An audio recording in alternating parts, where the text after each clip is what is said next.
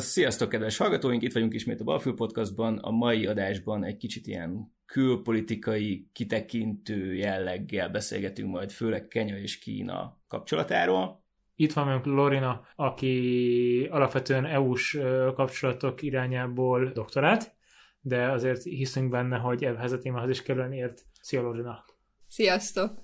Mondasz magadról pár szót? Igen, igen, igen. Alapvetően én közgazdász vagyok, az eurózóna válságkezeléséből írtam a doktorimat, de ezt követően egyre jobban elkezdett érdekelni a geopolitika, és nyilván ez nagyon fontos aspektusa, hogy Kínának milyen térnyerése van manapság, főleg Afrikában, és azért is aktuális ez a téma, mert nem régen jöttünk haza Afrikából, ahol például Kenyában is voltunk. Hú, hát ez szuper. Akkor szerintem most az van, hogy elkezdünk egy intrót bejátszani, és kérdéseket dobálni rád.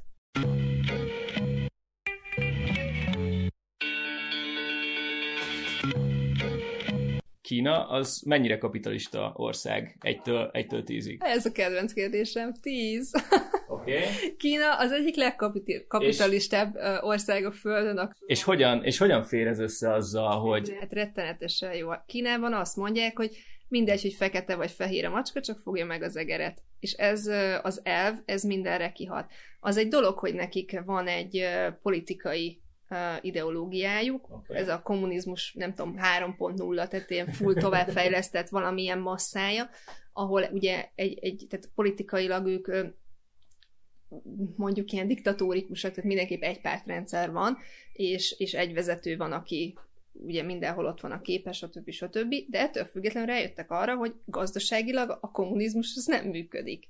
Viszont a kapitalizmus működik de azért át valahogy csűrnek, csavarnak, és egy ilyen nagyon-nagyon furcsa mix jön ebből létre, tehát kiveszik a kapitalizmusból azokat a dolgokat, amik az ő gazdaságukat segítik, és nem vesznek ki olyanokat, amiket meg mondjuk ami más országok boldogulását segíteni, például az ő országukba. Tehát ha te fogod magad és odamész Kínában, neked nem lehet egy, egy teljesen 100%-ig külföldi tulajdonú céget, hanem muszáj, hogy valahogyan egy kínaival társulj ebbe az egészbe. Mm de nagyon fontos például az is, hogy, hogy amikor ők nem engedték be a Facebookot, a Google-t, meg ezeket a, a nyugati találmányokat, ők ideológiailag azzal magyarázták, hogy ez ugye nem fér bele nekik. Tehát egy nagyon erős ideológia volt a mögé rakva, de ez, ez, ez egy gazdasági érdek volt. Másfél milliárd ember lakik Kínába nyilvánvalóan Kína inkább kifejleszt egy saját terméket, és az ő saját piacát nem adja át a nyugati termékeknek. És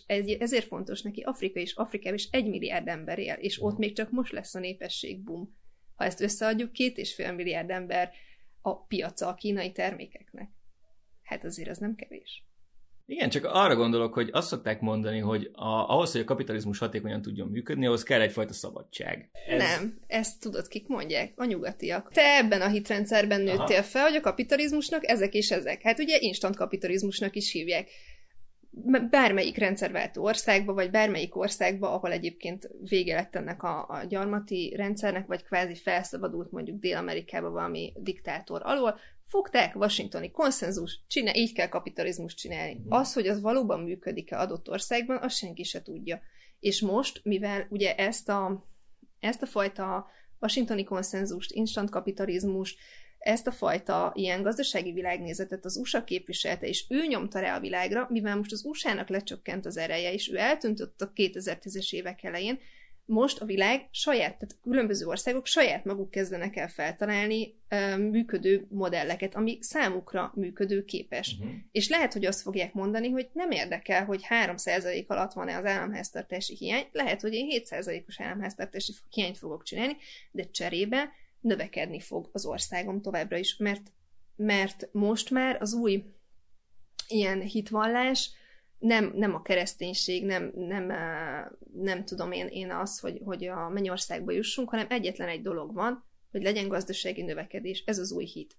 Mert ha gazdasági növekedés van, akkor béke van, mindenki mhm. jól jár, az emberek csendben vannak, és társai, és ezt minden áron el akarják érni az országok. És nem számít többi az, hogy kvázi milyen áron érik ezt el. És Kínának is ugye ez van, hogy, hogy ezt pusolták, hogy fenn kell tartani ezt a 6-8% közötti gazdasági növekedést, mert úgy nő, hozzá a, a népesség, és ha nem akarnak lázadásokat, meg, meg éjséget, akkor, akkor kénytelenek ezt tartani. És hát ők kitalálták a saját útjukat ahhoz, hogy hogyan tudják a gazdasági növekedést fenntartani. Jó, de ennek azért mindenféle ára van. Tehát nem csak e, társadalmi ára is van. És vannak olyan, vannak olyan nemzetek, amik kultúrájukból adódóan képtelenek ezzel lépést tartani. Ők, ők akkor most lemorzsolódnak, vagy, valami, vagy, vagy mi lesz velük? Tehát, hogy főleg most az Európai Unióban, ahol azért eléggé össze vannak láncolva déli meg északi államok.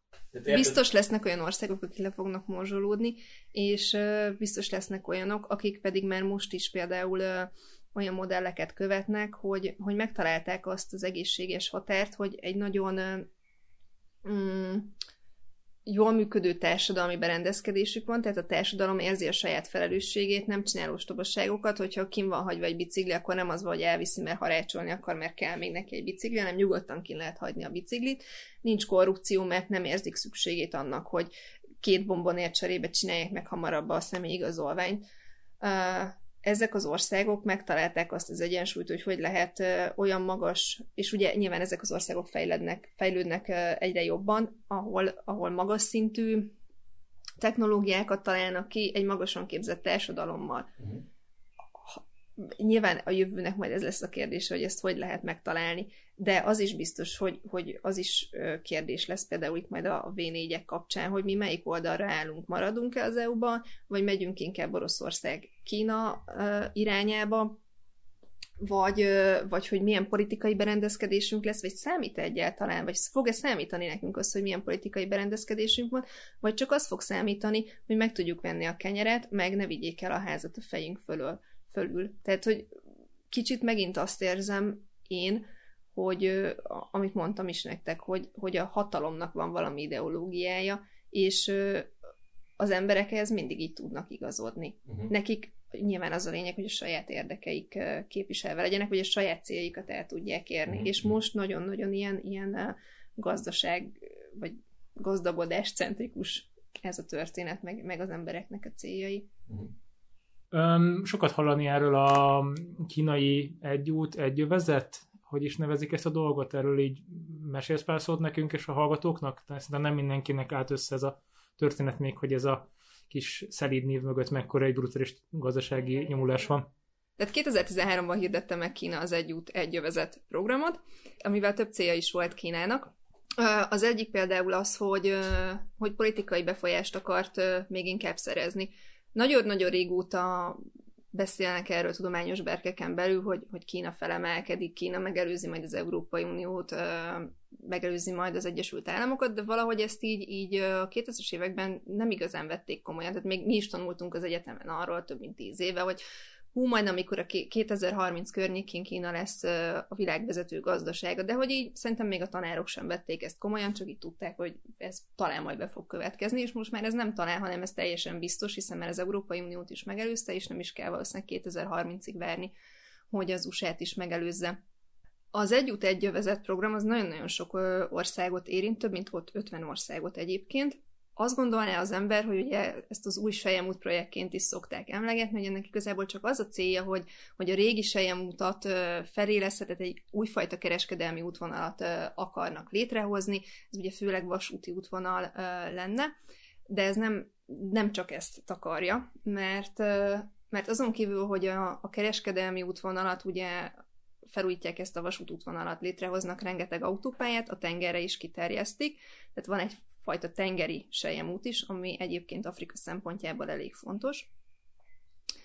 Tehát túl a kereskedelmi uh, dolgokon, hogy, hogy Európába könnyebben eljussanak a, a kínai áruk, és, és ugye a piacszerzésen, politikai célja is uh, van ennek a kezdeményezésnek, méghozzá az, hogy uh, az érintett országokban Kína ugye hatalmas infrastruktúrális beruházásokat hajt végre. Na most ezek a beruházások általában kínai hitelből történnek, és kínai cégek által. Tehát van egy fogadó ország, X, aki azt mondja, hogy de jó, hogy nem tudom, mondjuk lesz egy új vasútvonalam, azt mondja Kína neki, hogy persze adok hozzá hitelt, cserébe az én cégeimmel építeted meg, nyilván kínai munkaerőt alkalmaznak a kínai cégek, tehát valójában adott országnak csak egy új vasútvonala lesz, de eladósodik Kína irányába. Bocs, ez nem, nem ilyen kínai unikum, tehát azért ezt más országok is csinálják, most elsősorban, hogy kicsit aktuálisak legyünk, a paksi bővítésre is. Abszolút. Kína azt tudja egyébként csinálni, és azért nagyon kedvező az ő feltétele, mert hogy ő nem ragaszkodik ahhoz, hogy lecsökkenjen mondjuk az államháztartási hiány, vagy az államadóság, vagy az emberi jogok azok jobban fejlődjenek, vagy ilyen-olyan különböző, nem tudom, gazdasági érdekek legyenek. Ő egyetlen egy dolgot kér ezért cserébe, hogy az az a fogadó ország ismerje el őt, mint teljes egész országot, tehát az egy Kína elvet ismerje el. Ez ugye főleg Tájván esetében nagyon fontos, mert nem mindegy Kína számára, hogy hány ország ismeri el Tájvánt különálló országként. Minél többen mondják azt, hogy Tájván csak egy kínai sziget, tehát Kína ö, része, mhm. annál jobb Kínának. Vissza akarunk térni gondolatilag, hogy hogy alakult ki a kettő Kína? Hogy, hogy kettő Kína? Hát az eredetileg a, az háborúk után a, a kínaiak gyakorlatilag be kellett, hogy engedjék praktikusan a gyarmatosító brit-francia belga, holland és egyéb országoknak a, a kereskedelmi vonalait ö, mélyebbre az országokba. Uh-huh. Tehát ugye ott meg kellett több kikötőt, illetve több területet nyitni ö, sorozatosan, és akkor ö, Kína praktikusan a 20. század elején indított valamilyen irányú modernizálást, ez Japánnal valamennyire paralel, de ugye Manzsúriának a, a japán megszállásakor azért ez egy alapvetően japánok dominálta övezetként működött bizonyos része. Kínáról azért azt kell tudni, hogy Kína, Kína mindig is volt, és mindig is lesz, ez nekik egy ilyen eredet történeti dolog, tehát amikor a kínai történelmet vizsgálod bárhonnan, akkor ott mindig az van, hogy van sok kis fejedelemség, jön egy erős fejedelem, egyesíti, egy császár fejedelem uh-huh. az egész országot, utána egy ideig ez megy, utána megint szétesik apró részekre, utána megint összeáll. Tehát az, hogy most mondjuk a Manzsúria, mint, mint Kínának bizonyos tekintetben fizikai vagy mértanilag nagyjából központi helye, egy fontos tartomány, és akkor mondjuk ők belső Mongóliát, vagy esetleg komplet Mongóliát, vagy Tibetet hozzácsatják az országhoz, az egy irányba illik ebből a szempontból, és majd lehet, hogy 100-200-500 év múlva esetleg Kína megint kisebb területekre esik részét, és utána újra megint összeáll. Tehát nálunk ez a mennyek alatti ország néven fut maga Kína, hogyha én jól emlékszem a, a kifejezésre. Ö, és ugye amikor a, a második világháború véget ér, és kiszorítják a japánokat Manzsúria területéről, praktikusan ott kapitulálnak, emlékeim szerint erősíts meg, hogyha ha így van, és azután hát a Mao Zedong féle forradalmi vonal indul el, ugye szovjet támogatással, kínai kommunista forradalom az gyakorlatilag a, az ország nyugati irányából kelet felé szépen lassan tör előre. Ezt meg kell nézni, ez így van? Jól mondom? Csak azért, hogy a sánkai sekék vonulnak vissza 5 millió emberre vagy mennyivel, és akkor a eredeti nagy Kína a sánkai vezetése visszavonult Tajvánra, és Tajván tartja magát az igazi Kínának, és a kommunista megszállás alatt működő Kína mainland tartja magát az új China-nak, és akkor a Kissinger elismerésig őket nem is ismerik el. Csak, az, csak a szovjet blokkállamai, ez 1970. Miket tudsz, te Bandi? Nagyon durva. Ő a külporos, csak EU-s. Na jó, és most ebből akkor mit szűrünk le? Valahonnan elindultunk. Hát on, oda, nem, odaérünk vissza, hogy az egy Kína egy elvre uh, próbáltam reflektálni, kivágjuk az egész részt, csak hogy itt e- ezért kell megbeszélni, hogy van kettő Kína van, és ezért van a China Airlines, meg az, az Air China, meg a... China Eastern. Tehát visszatérve az együtt egyövezet történetre, a politikai befolyás is nagyon-nagyon fontos Kínának. Az a lényeg, hogy az egy Kína elvet vallják a támogatott, az általa támogatott országok. A következő fontos dolog pedig ugye a piacon kereskedelmen és a politikai befolyáson túl a nyersanyag, és így tudunk egyébként Afrikához is kapcsolódni, mert ezekért a különböző pénzügyi segítségekért ő, ő nyersanyagot vár, legfőképpen koncesziós jogokat vár az afrikai országoktól, azért cserébe, hogy ő mondjuk autópályát épít, vagy gyorsvasutat épít, vagy, vagy különböző a telekommunikációs infrastruktúrákat hoz létre, vagy fejleszt. Tehát akkor, bocs, olyasmit kell elképzelni, hogy például ezért a beruházásért cserébe Kína termelhet ki Nyugat-Afrika partjainál olajat? Vagy, vagy tehát ez egy jó példa például? Ez egy nagyon-nagyon jó példa egyébként. Kína leginkább Nigériába fektet be, ott 2005 és 2019 között nagyjából egy ilyen 46 milliárd dollárnyi befektetést eszközölt. Ez nyilván főleg az ilyen szénhidrogén iparágba mentett kőolaj és, és földgáz kitermelésbe. Ezt követi egyébként Angola, ott ugye szintén nagyon-nagyon sok kőolaj van, és és egyébként nem, nem titkolt dolog az sem, hogy, hogy Kenyának is vannak ilyen uh, kőolajmező, ilyen offshore kőolajmezői. Ezek nem annyira vannak még benne a köztudatban, de ezért van az, hogy, hogy Kína egyre jobban próbál teret nyerni Kenyában is. Kenya miért fontos?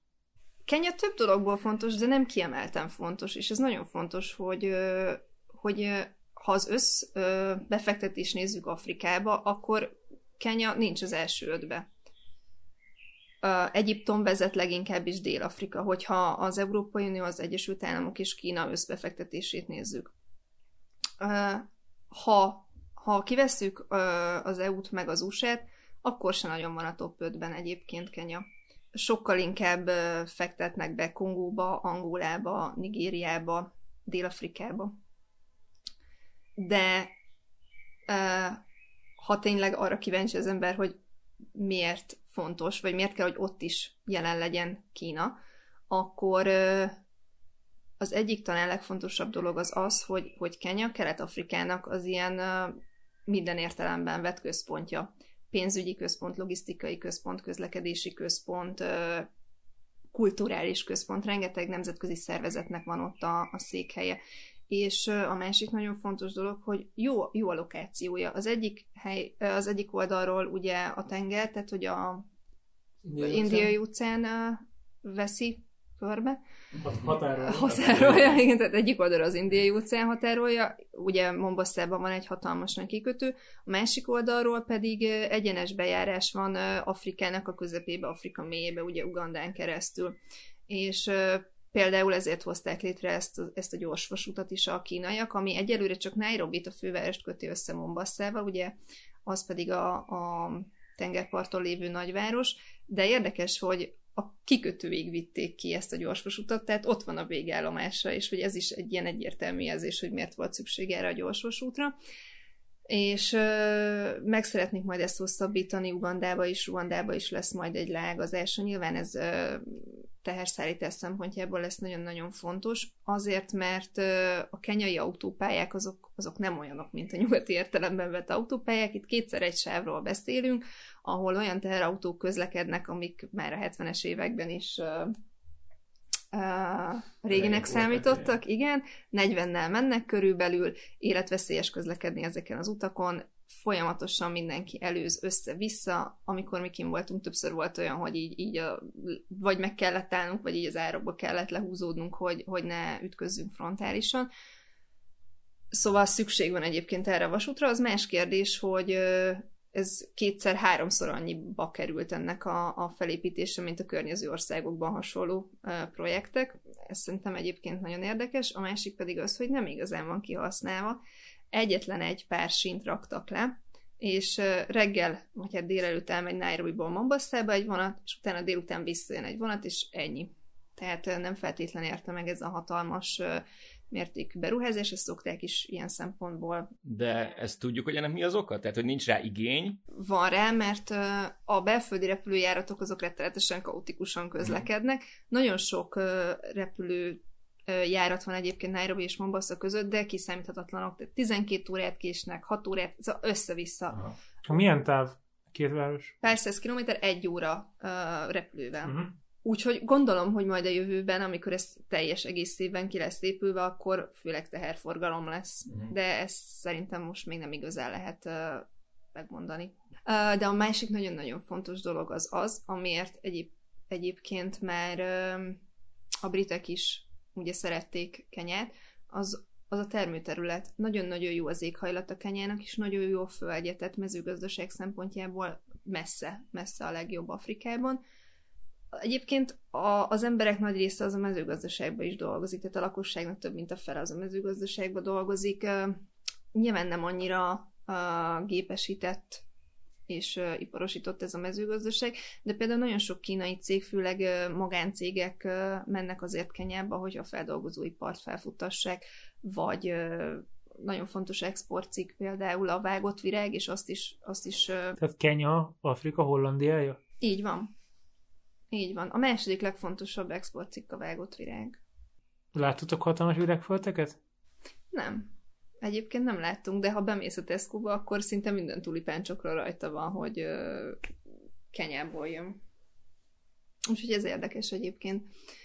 Igen, tehát miért Kenya? Azért Kenya többek között, mert egyébként Kenyában a lakosságnak a nagy része nagyon jól beszél angolul. Ez nem azt mondom, hogy ritkaság számban megy Afrikába, de azért nem is annyira gyakori, tehát azért ez mindenképpen egy ilyen versenyelőnyt jelent, illetve rengeteg ilyen speciális gazdasági övezet van Kenyába, Afrikán belül itt van a legtöbb, több mint 60 ilyen speciális gazdasági övezet van, és ugye nyilván ezekben az övezetekben mindenféle ilyen engedményt adnak a, a külföldi befektetőknek, ez például annak a stratégiának a része, amit 2008-ban találtak ki Kenyában, ez a Vision 30 nevet viseli, az a lényeg, hogy 2008 és 2030 között Kenyát egy közepes jövedelmű országgá próbálják meg elővarázsolni, ami, ami magasan iparosított és, és magas jólét jellemzi. És akkor e- ezen a elven, vagy ezen elv mentén hozták létre, vagy hoztak létre több ilyen, ilyen speciális gazdasági övezetet. Erre azért is van szükség egyébként, mert hogyha ezekbe az övezetekbe települ le egy külföldi cég, akkor nem kell 10 évig társasági adót fizetni, ami egyébként Kenyában marha magas, mert 30-37 százalék között van, tehát wow. azért az nagyon sok. És, és itt 10 évig megúszszák ezek a cégek, úgyhogy Úgyhogy például ez volt az egyik ilyen. A másik pedig az az, hogy próbálják a lakosságot hát képezni. Ez azért viszonylag nehéz az infrastruktúra miatt, mert hogyha valaki nem egy városban él, akkor akár 7-10 kilométert is kell gyalogolni a gyerekeknek egy irányba ahhoz, hogy oktatáshoz jussanak, és ezt ezt az iskolát ezt ne úgy képzeljétek el, mint mondjuk itt egy falusi iskola, hanem ezek nagyon-nagyon gyakran ilyen bádog, hát ilyen raktárszerű épületekben vannak, és akkor ott oktatják a gyerekeket így, így nem tudom, így összesen, mit tudom, oda jár 20-30 gyerek, és akkor a 5 évestől a 10 évesig mindenki ott van, és így próbál valamit tanulni. Úgyhogy ez nyilván ezért nem is a, a legmagasabban képzettek a kenyaiak, vagy hát pontosabban az afrikaiak, de azért nyilván van egy olyan, olyan szűk réteg, aki normális oktatáshoz tud hozzájutni. Az egyébként fontos ö, Kenyában, hogy ö, van középosztály.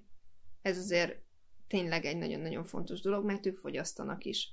És ez miért fontos? Mert Kínának ugye piacra is szüksége van, és Kenyának a legnagyobb expo, ö, bocsánat, Kenyának a legnagyobb importpartnere az Kína, rengeteg motorbiciklit visznek például be az országba, ugye autóval nem is nagyon tudnak közlekedni az emberek, de nem azért, mert nincsenek utak vagy ilyesmi, bár az utak nagyon-nagyon rossz minőségűek, hanem nem tudnak rendesen vezetni.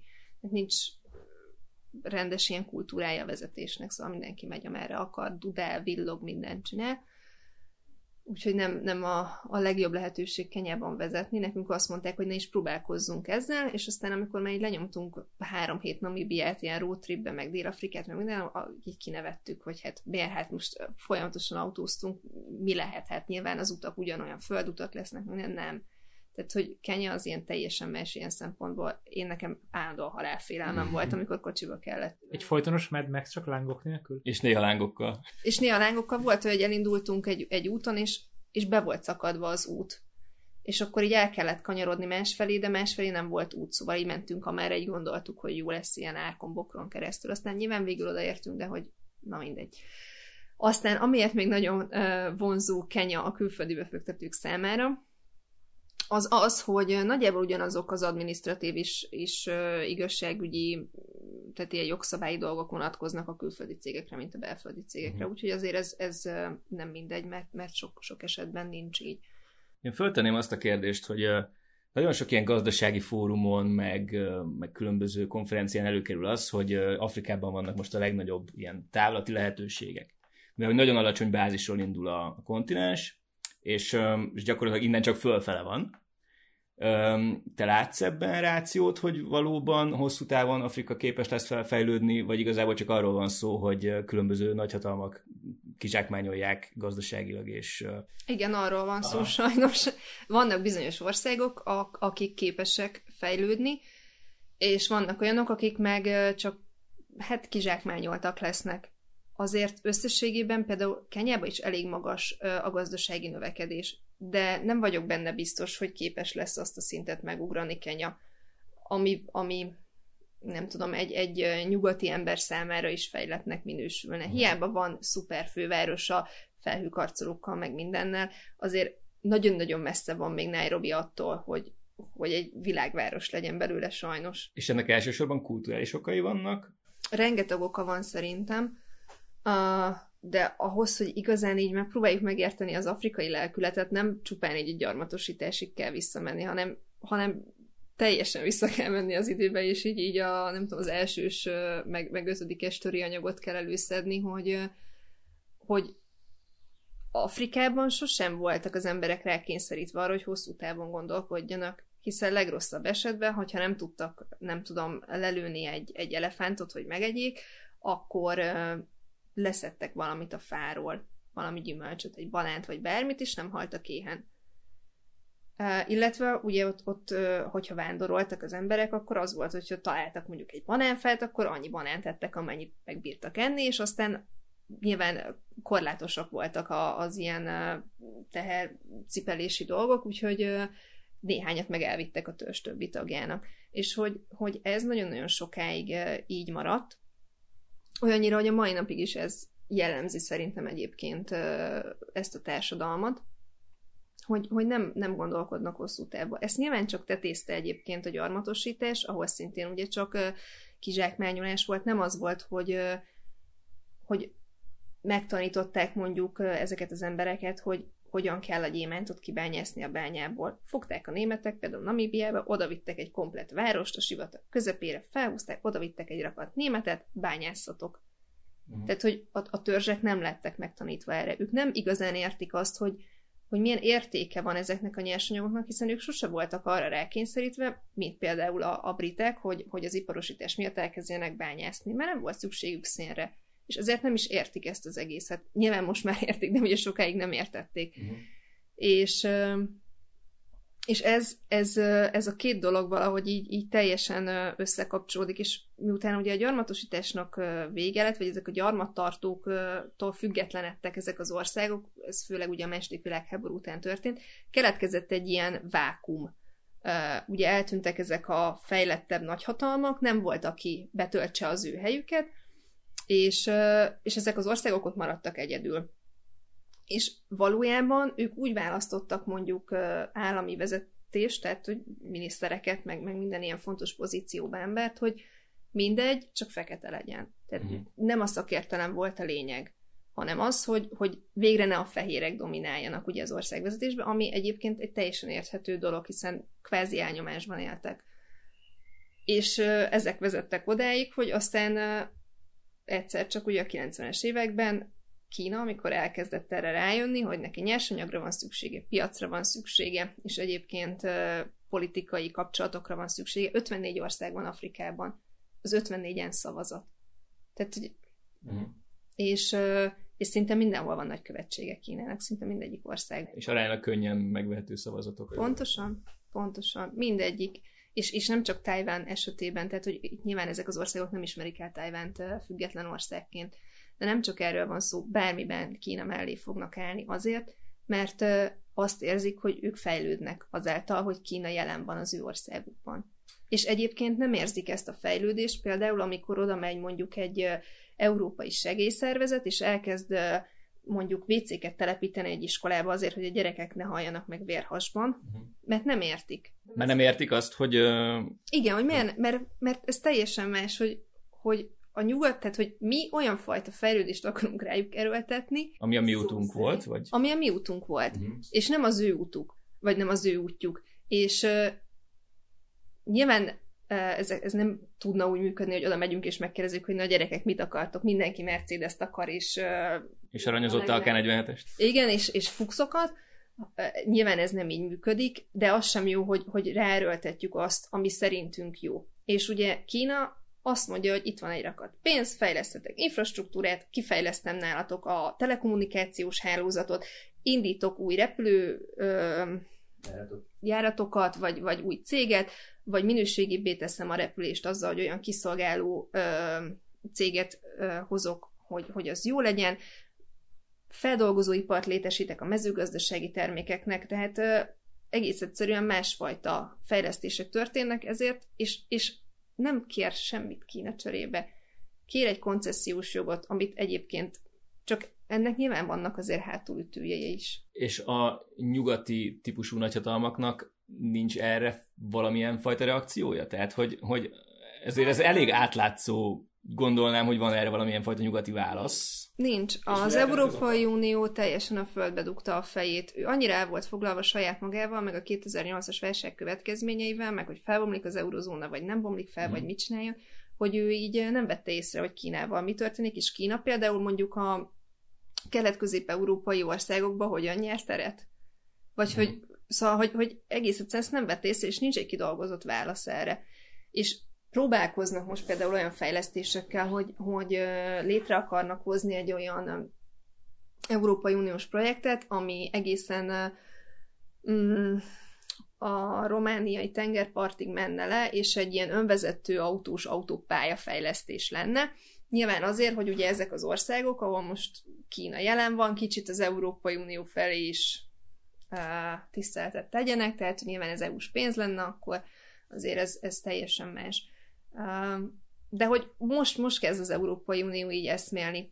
Az USA pedig szintén a 2008-as válságot követően annyira el volt foglalva saját magával, meg nem igazán találta így a helyét, tehát hogy ez a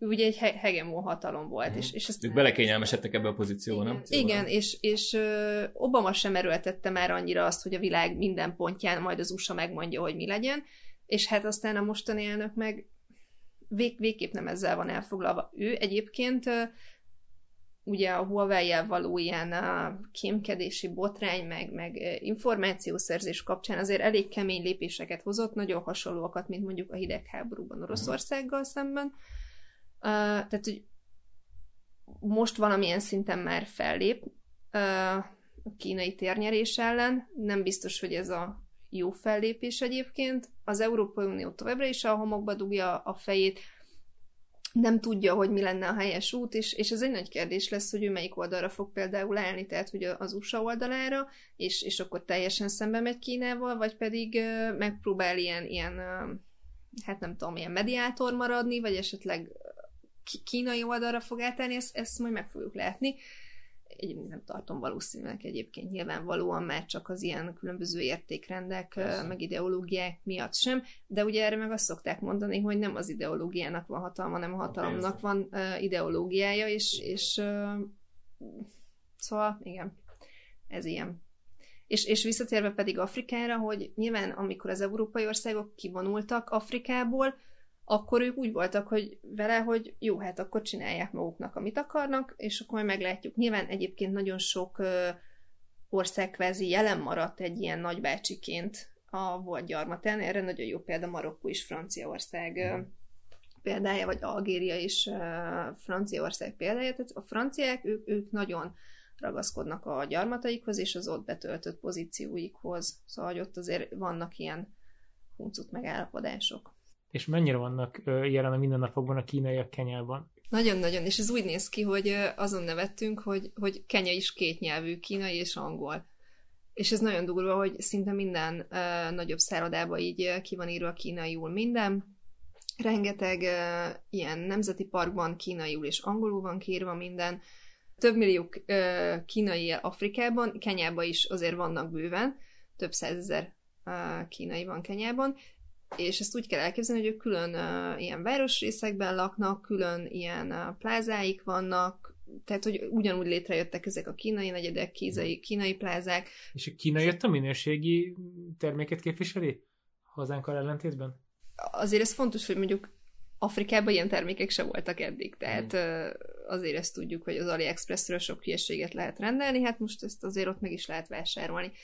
Egyébként baromi nagy uh, ilyen bevásárlóközpontok vannak Kenyában, tényleg akkorák, hogy így el lehet benne tévedni, tehát hogy amúgy van mit költeni, tehát hogy van piac tényleg, de de nem is uh, igazából uh, az ilyen gagyikat árulják a kínaiak, hanem, hanem főleg mondom az ilyen motor, uh, textil, telefon, és telefon persze mindenhol Huawei van, elektronikai cikkeket főleg, tehát hogy hogy nem, nem ezeket a gagyikat. Ezt szokták is mondani, hogy Kína már nem, nem a gagyik országa többé. Nyilván még az emberek fejében mindig az van, hogy mert hogy a gagyi, meg a, a az ilyen kamugucsi teska, meg a nem tudom mi, de hogy, hogy ez, ez már régen nem, nem itt van, hanem Kína technológiailag nagyon-nagyon fejlett. És odáig fajult egyébként ez a dolog a kínai jelenlét Kenyában, hogy nagyon sok helyre az afrikaiakat be se engedik. Tehát a tőzsőkeres kenyaiakat például vannak olyan éttermek, ahova nem engedik be.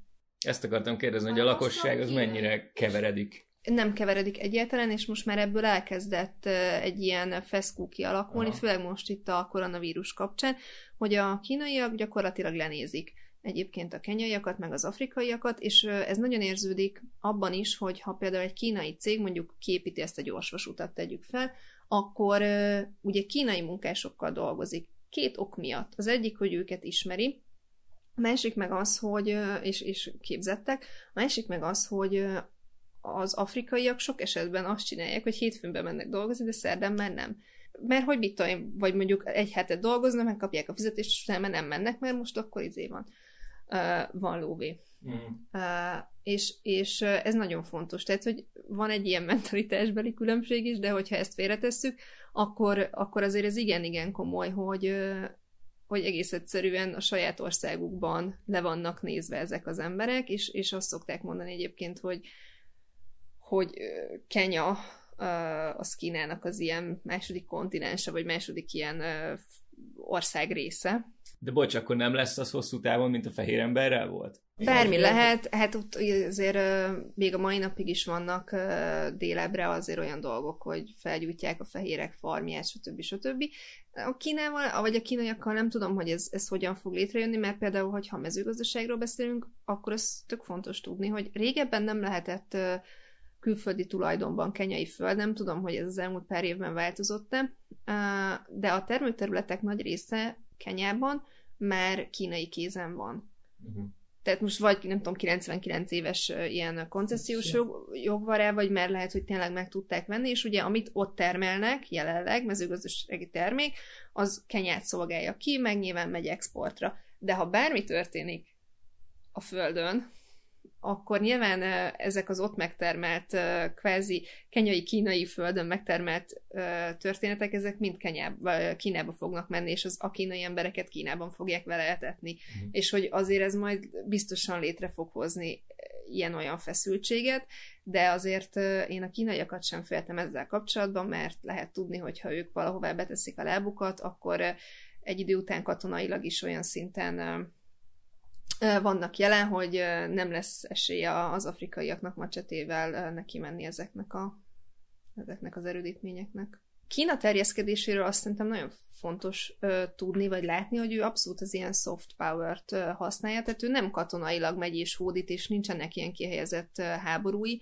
hanem, hanem ő abszolút az ilyen diplomáciai mm. uh, dolgokat részesíti előny. De egyre kevésbé, nem? Tehát, hogy most már azért lehet hallani, hogy repülgép hordozójuk van, meg folyamatosan fejlesztik az új... Mindig is fejlesztették, Aha. tehát, hogy nagyon fontos a, a hadsereg, erődemonstráció, hamarosan ugye a világvezető nagyhatalma lesz Kína, nyilvánvalóan ez nagyon fontos. Valószínűleg, hogyha ez az USA-val való helyzet jobban eszkalálódik, akkor lehet, hogy lesz ilyen proxy háború, tehát ilyen ha. valamilyen kihelyezett háború valahol, de ez inkább erődemonstráció, szóval Kína ő így nem nagyon szeret háborúzgatni.